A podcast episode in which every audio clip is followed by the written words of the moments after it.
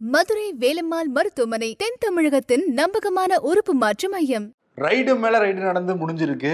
நிறைய டாக்குமெண்ட்ஸ் எல்லாம் கைப்பற்றிருக்காங்க. என்னங்கிறத ஷோவில் போய் பார்த்துடலாமா? அதுக்கு முன்னாடி பாட்டெல்லாம் பண்ணீங்க ரிஹர்சல்லாம் பண்ணீங்க பாட்டு அது ஒர்க் அவுட் ஆகாதுன்னு தெரிஞ்சதெல்லாம் நானும் ட்ராப் ரவுடி தான்லாம் சொல்லிட்டு இருந்தீங்க. சிம்பிளா சீனை வச்சுட்டு போலான்றது சூப்பர் அதான் Sibi special welcome to the perfect show Sibi Chakravarthy. நான் உங்கள் சகோ சே த இளங்கோவன்.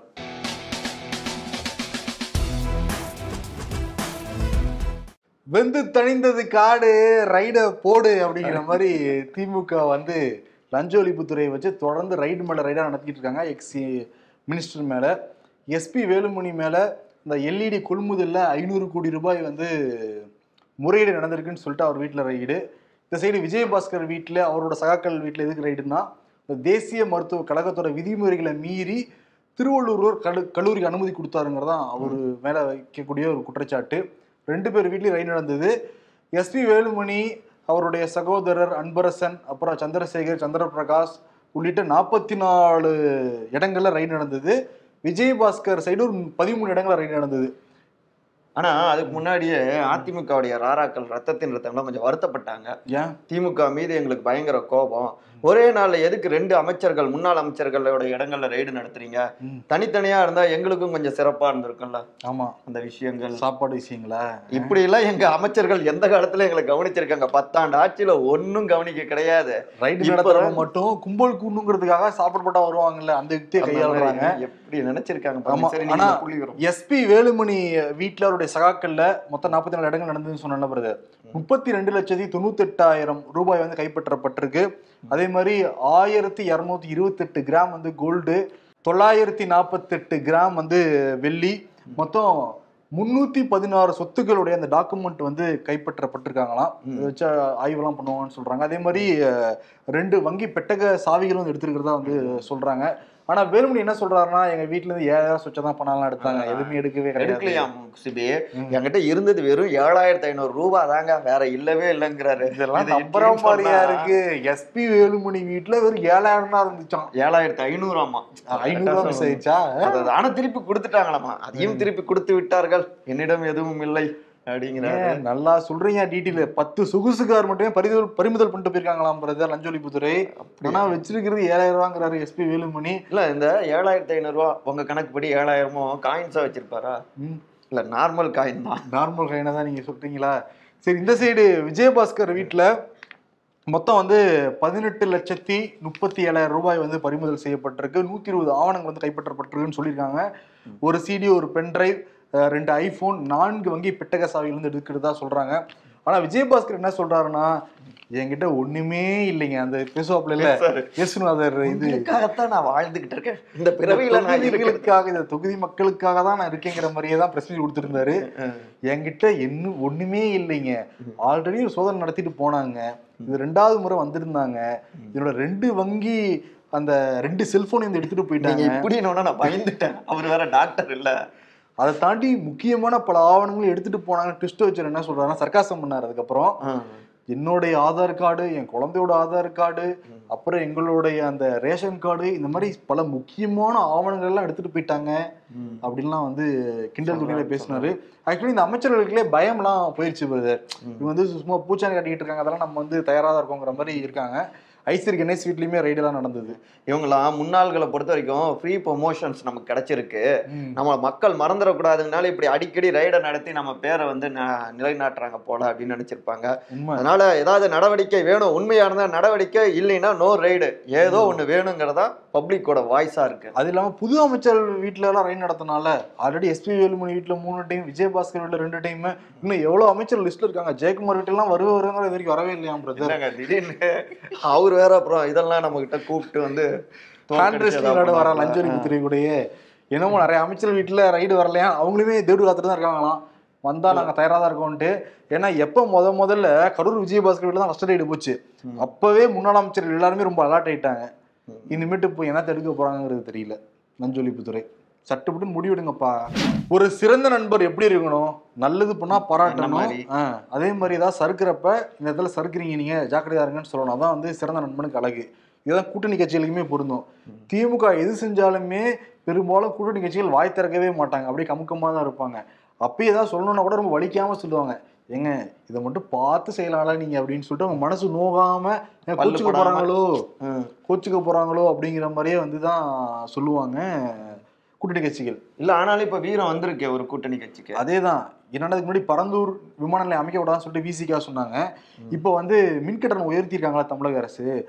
அதனால சிபிஎம் கட்சி வந்து அறிக்கை விடுத்திருந்தாரு செயலாளர் கே. பாலகிருஷ்ணன். இந்த மின்கட்டணம் உயர்வை உடனே திரும்ப வாங்கணும். மக்கள் மேல சுமையை சுமத்த விடாதுன்னு சொன்னாங்க. மக்களுக்கு ஷாக் தராதீங்கங்கிறாரு. ஷாக்கு தராதீங்கன்னு சொல்லிட்டு மக்களுடைய குரலா தான் அவர் சொல்றாரு. உடனே அவருக்கு ஒரு பக்கம் வந்து சிலந்தி விளக்கம் கொடுத்துருக்கு. சிலந்தி விலை வள விரிச்சிருக்கு முரசொலியில என்ன சொல்றாங்கன்னா இது வந்து தமிழ்நாட்டுல மட்டுமா வந்து நாங்க உயர்த்தியிருக்கோம். நீங்க ஆள்ற.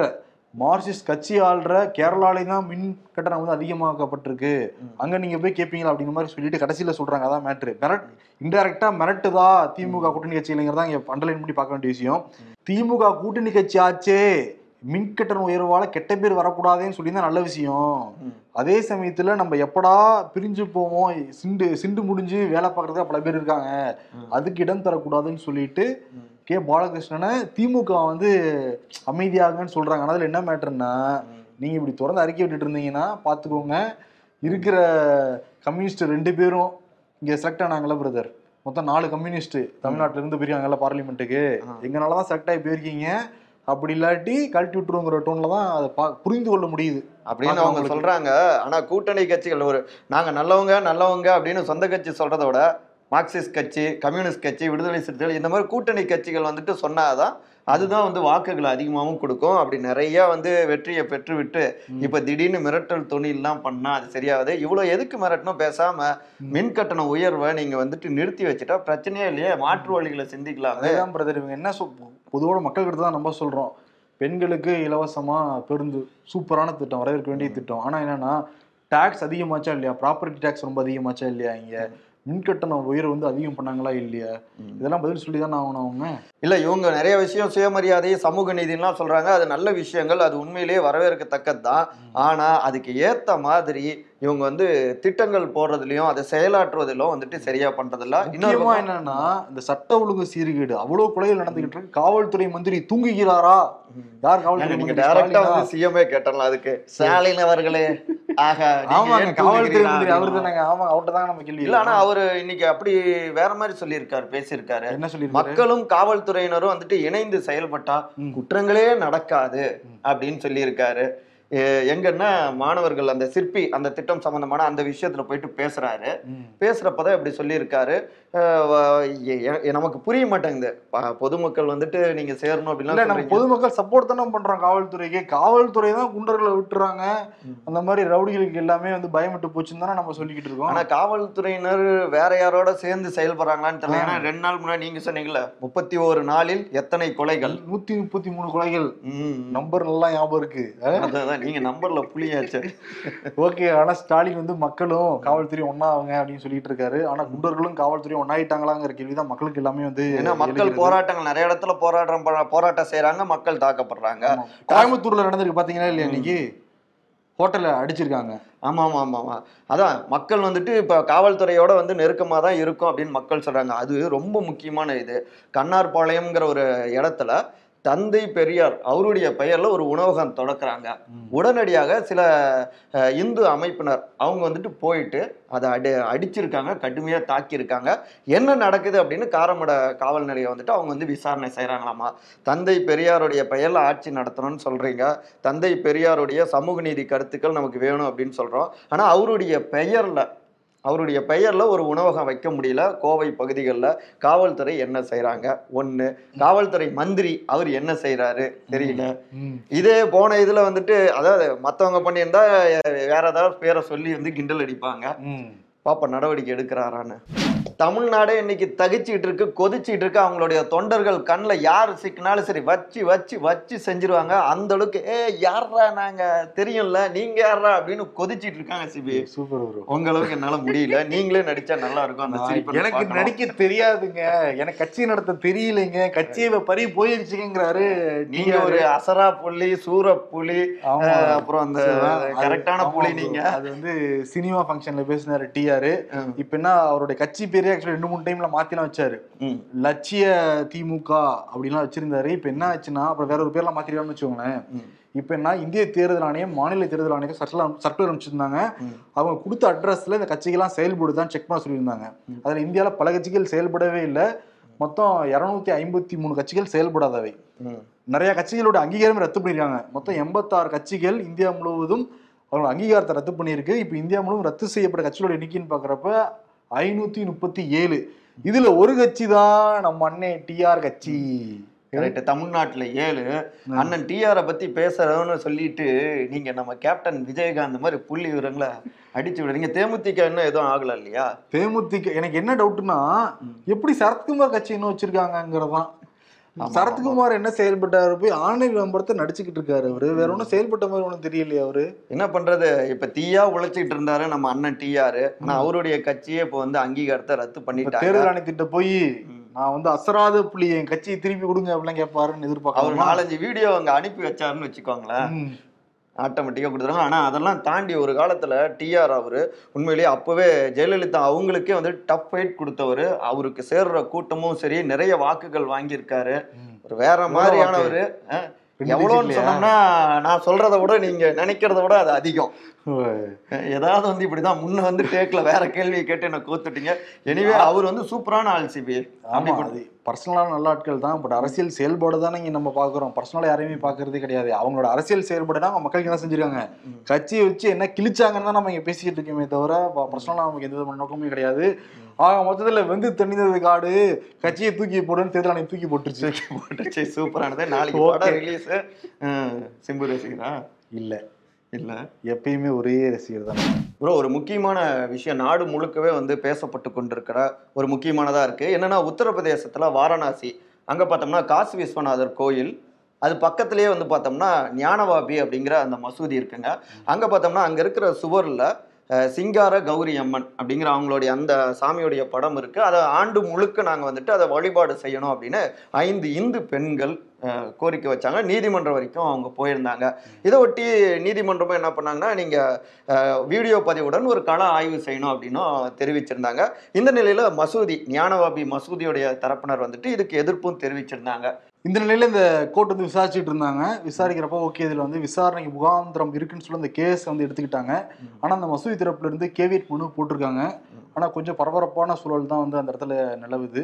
ஆனா தினமும் போய் நாங்க பூஜை பண்ணுவோம்னு இந்து பெண்கள் சொல்றது மசூதி தரப்பு எதிர்ப்பு தெரிவிக்குதுங்கிறது அந்த அந்த ஏரியால கொஞ்சம் பதட்டமா தான் இருக்கு. உத்தரப்பிரதேசம்னாலே இந்த மாதிரி உக்கிரமான சமாச்சாரங்கள் சம்பவங்கள் வந்து தொடர்ந்துகிட்டே இருக்கு. ஆமா இப்ப வழக்கர் விசாரணை நடந்துகிட்டு இருக்குல்ல பிரதர். அப்புறம் என்ன இங்க சிவன் கோயிலா? என்ன அம்மன் கோயிலா? என்னது? சிங்கார கௌரி அம்மன். அம்மன் கோயிலா? அப்படின்னா சமூக வலைத்தளங்களை எல்லாருமே கேட்டுக்கிட்டு இருக்காங்க. நீதியில தான் என்னங்கிறது நமக்கு நீதி நீதிமன்றத்துல. நிலைநாட்டப்படும் நம்ம வந்து நம்பலாம். வெஸ்ட் பெங்கால்ல பாத்தீங்கன்னா பெரிய பிரச்சனையே நடந்துட்டு இருக்கு. நேற்று பார்த்தோம்னா அங்க இருக்கிற ஆளும் அரசாங்கத்துக்கு எதிராக ஊழலுக்கு எதிரான போராட்டம் அப்படின்னு பாஜகவினர்லாம் வந்து திரண்டு சில போராட்டம்லாம் பண்ணியிருந்திருக்காங்க.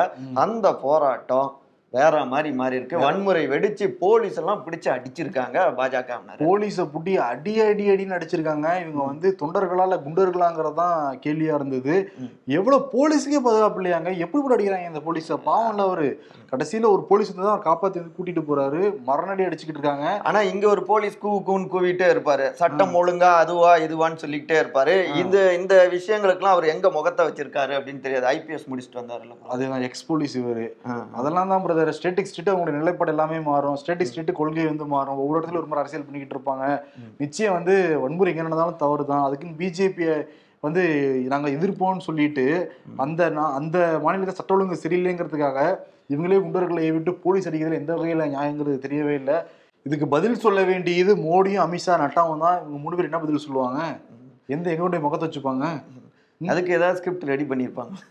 ரொம்ப மோசமான ஒரு கலாச்சாரமா தான் இருக்கு. இந்த மாதிரி போலீஸ் அடிக்கிறதெல்லாம் எப்படி ஏத்துக்க முடியும் நம்ம இந்த ஜனநாயக நாட்டுல? அதாவது எல்லா ஸ்டேட்லயுமே பாஜக பல பஞ்சாயத்துக்களை உருட்டிக்கிட்டே இருக்காங்க. இப்ப கூட பாருங்க ஒருத்தர் நடையா நடந்துகிட்டு இருக்காரு. நான் காங்கிரஸ் கட்சியை டெவலப் பண்ணிடுறோம் மக்கள் கிட்ட வாக்காளர்கள் அதாவது ஓட்டுகளை அதிகமா ம- கொண்டு வந்துருவோம் காங்கிரஸ் பக்கம்னு பார்த்தா ஓட்டு வாங்கி ஜெயிச்ச காங்கிரஸ் ஆட்கள்லாம் அந்த பக்கம் போயிட்டே இருக்காங்க. நாங்க லோட்டஸ்க்கு கூட்டு போயிடுவோம் கூட்டு போயிடுவோம் அதே- கோவா. brother. வைக்குது. மொத்தம் மூணாயிரத்தி அறுநூறு கிலோமீட்டர் இருக்கிறாங்க. ம். அங்க போய் முடிகிற முடிக்கிறப்ப அவர் மட்டும் தான் இருப்பாருன்னு நினைக்கிறேன் வடிவேல் போய் பின்னாடி திரும்பி பாக்குறப்ப என்னப்பா எனக்கு பின்னாடி இருந்த முந்நூறு பேரை. காணோம் அப்படின்னு நினைக்க போறாங்க அப்பெல்லாம் இல்ல சிபி இப்ப கேரளாவுல ராகுல் நடந்து போனப்ப திடீர்னு எங்கிருந்தோ வந்த ஒரு பெண்மணி அவங்க. வந்து அன்போடு ராகுல் காந்தி அவரை வந்துட்டு கட்டி அணைச்சிட்டு தன்னுடைய அன்பை வெளிப்படுத்தி இருக்காங்க அதெல்லாம் ஓகே இந்த மாதிரி எளிய மனிதர்கள் அன்பு இருக்கு எளிய. மனிதர்களுடைய அன்பு. மட்டும்தான் இருக்கு கட்சி நிர்வாகிகளுடைய அன்பு எங்க போச்சுன்னு கேள்வியா இருக்கு முக்கியமா இப்ப செலக்ட் ஆயிருப்பாங்கல்ல. இப்ப எம்எல்ஏக்கள் எம்பியை வச்சுதான் தீர்மானம் பண்ண முடியும். கட்சி எதிர்கட்சியே இல்லைன்னு சொல்லிட்டு எதிர்கட்சியே இல்ல. காங்கிரஸ் தான் வந்து வேதனையான விஷயம். ஏன்னா கோவால பிரதர் இது வாய்ப்பு கொடுக்குறப்ப சத்தியம்லாம் வாங்கினாங்க. ஒவ்வொரு கோயிலுக்குள்ளா கூட்டிட்டு போய் வாங்கியிருப்பாங்க. சத்தியம் பண்ணு அம்மா சத்தியம் பண்ணு இருந்திருக்கும்? பண்ணு அப்படின்னாங்க. எல்லாரும் சத்தியம் பண்ணி தான் தேர்தலே நின்னாங்க. இப்ப என்ன ஆயிடுச்சுன்னா ஜெயிச்சது மொத்தம் பதினோரு எம்எல்ஏக்கள் தான் காங்கிரஸ்ல இருந்து. இருபது பேர் ஜெயிச்சு ஆட்சி அமைச்சிருச்சு பிஜேபி. மொத்தம் இருக்கிறதே நாற்பது தொகுதி தான். இப்ப இதுல இருக்கிற எட்டு பேரு. பிஜேபி போயிருக்காங்க. அதுல முன்னாள் முதல்வரும் ஒருத்தர் திகாம்பர் காம்பத்தும் போய் ஜாயின் பண்ணிட்டாரு.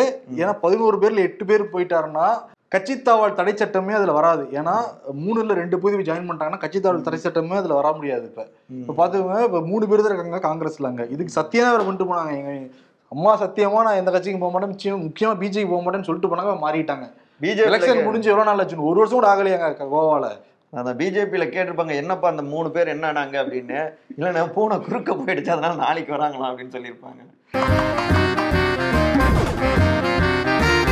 ரெண்டாயிரத்தி பதிமூணுல வந்து அதானி அறுநூத்தி முப்பதாவது ரிச்சஸ்ட் பர்சனா இருந்திருக்காரு உலகத்துல. ரெண்டாயிரத்தி இருபத்தி ரெண்டுல அவரு மூணாவது இடத்துக்கு வந்துட்டாரு. சிறந்த வல்லவோ நண்பர் கிடைச்சா. சிறந்த நண்பர் கிடைச்சா எதையும் சாதிக்கலாம். வறுமை லிஸ்ட்லயும் இந்தியாவுல அதிகமா போயிட்டு இருக்கான். ஆமா ஒருத்தர் அங்க ஒருத்தர் இங்க. கோயிங் டு கடை ஜிபிஐ பார்த்து சொல்றாங்க மக்கள். எதுக்கும் நூறு ரூபாய் எடுத்துட்டு போவான் உன்னையெல்லாம் நம்ப முடியாது. கரெக்ட் தான். முக்கியமான இடத்துல ஏய் அப்படின்றோம். மச்சான் நல்ல ஆப்பர்ச்சுனிட்டிடா மாசம் ரெண்டு லட்சம் ஈஸியா சம்பாதிக்கலாம்டா. நீ சொன்னா கேளு. அந்த பக்கம் போகாத. ஆமா. மணி ஸ்கேம் ஆறுதல் சொல்ல வந்தவங்க ஆறுதலா சில வாக்குறுதிகளை கொடுப்பாங்க. அதெல்லாம் வார்த்தைகளா மட்டுமே எடுக்கணும். வாக்குறுதியா இல்ல. நானும் ரவுடி தான் ரவுடி தான் ஓ இந்த பாட்டை தான் ட்ரை பண்ணிட்டு இருந்தீங்களா ரைட் ரைட் அப்படிங்கிற மாதிரி பிஜேபி ஆட்கள் காவல்துறை அடிச்சுக்கிட்டு இருக்கு காவல்துறை ஓடிக்கிட்டு இருக்கு கல்கத்தால. என்ன வந்து கல்ச்சர்னே தெரியல. அவங்களுக்குமே வந்து மக்களை ஆழத்தேர்வு தான் சொல்ல வேண்டியது இருக்கு. காவல்துறை அடி வாங்கிட்டோம்னா என்ன பிரதர் செய்யறது? அதனால இதுக்கு பொறுப்பு வந்து மூடி அமைச்சா அவங்க தொண்டர்கள் தான் அடிச்சாங்க. வீடியோ ஃபுல்லா வைரல் ஆகிட்டு இருக்கு எங்க போனாலும் அப்படியே வார்த்தைக்கு வார்த்தை சட்டம் ஒழுங்கு நாங்கெல்லாம் அப்படி இப்படின்னு வந்துட்டு பேசுறாங்கல்ல. வெறும் பேச்சு மட்டும்தானே வாய் மட்டும்தானே வேலை பார்க்குது. ஆனா உள்ளுக்குள்ளார முழுக்க குண்டர்களா இருந்தா அப்படி எப்படி ஏத்துக்க முடியும். அது என்னைக்குனாலுமே தப்பானது தானே. அதனால என்ன பரமா இதெல்லாம் அப்படின்னு கேட்டலாம் ரெண்டு பேரையும் பார்த்து. மோடியும் அமித்ஷாவையும் உங்க தொண்டர்லாம் அடிச்சிருக்காங்க என்ன பரமா இதெல்லாம்? உடனே அந்த பக்கம் கிளம்பிட போறாங்க. ஐயோ பரமா உங்களை போடணும் பரமா அப்படின்ற போறாங்க. மம்தா அவங்க. முடிச்சிடணும் இந்த கட்சி அப்படின்னு ஏதாவது பிளான் எல்லாம் பண்ணுவாங்க. எனிவே அதெல்லாம் தப்பு. வன்முறை கூடவே கூடாது எங்க நடந்தாலும் ஏற்றுக்கொள்ளவே முடியாது. சிறப்பு. நாளை சந்திப்போம். நன்றி வணக்கம். நன்றி வணக்கம். நூற்றுக்கும் மேற்பட்ட வெற்றிகரமான உறுப்பு மாற்று அறுவை சிகிச்சைகள் மக்களின் நம்பிக்கையான சேவையில் மதுரை வேலம்மாள் மருத்துவமனை தென் தமிழகத்தின் நம்பகமான உறுப்பு மாற்று மையம்.